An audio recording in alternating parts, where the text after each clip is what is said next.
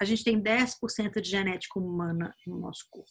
Pele, osso, tecido e 100 trilhões de micro-organismos que eu apelidei de PETs. Só na ponta do nosso dedo, esse mesmo que você fica digitando, tem 50 milhões de micro-organismos decidindo por você nesse, nesse mesmo momento. Nós chamamos isso de super-organismos, tá?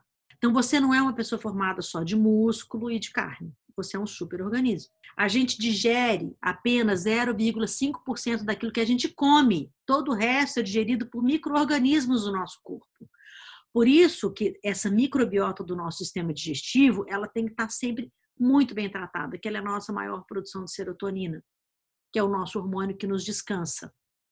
O nosso sistema digestivo ele tem influência extremamente importante no nosso humor, na nossa decisão e na nossa carreira, gente. O nosso corpo é o mapa da nossa carreira.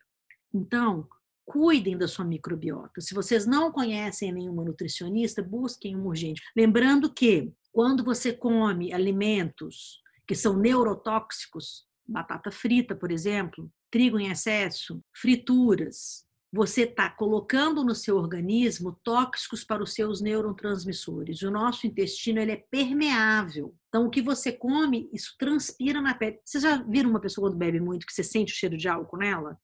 É o sistema digestivo permeável.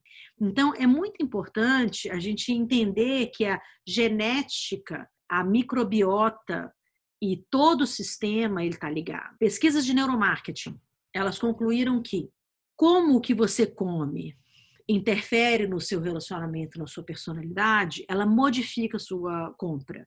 As pessoas com a microbiota desregulada, elas são menos agradáveis, elas ignoram regras sociais, elas têm menos senso de moralidade, elas são desconfiadas, ciumentas e são mais lentas na tomada de decisão. Jura que você não vai cuidar da sua microbiota? Sabendo disso tudo que eu estou te contando agora?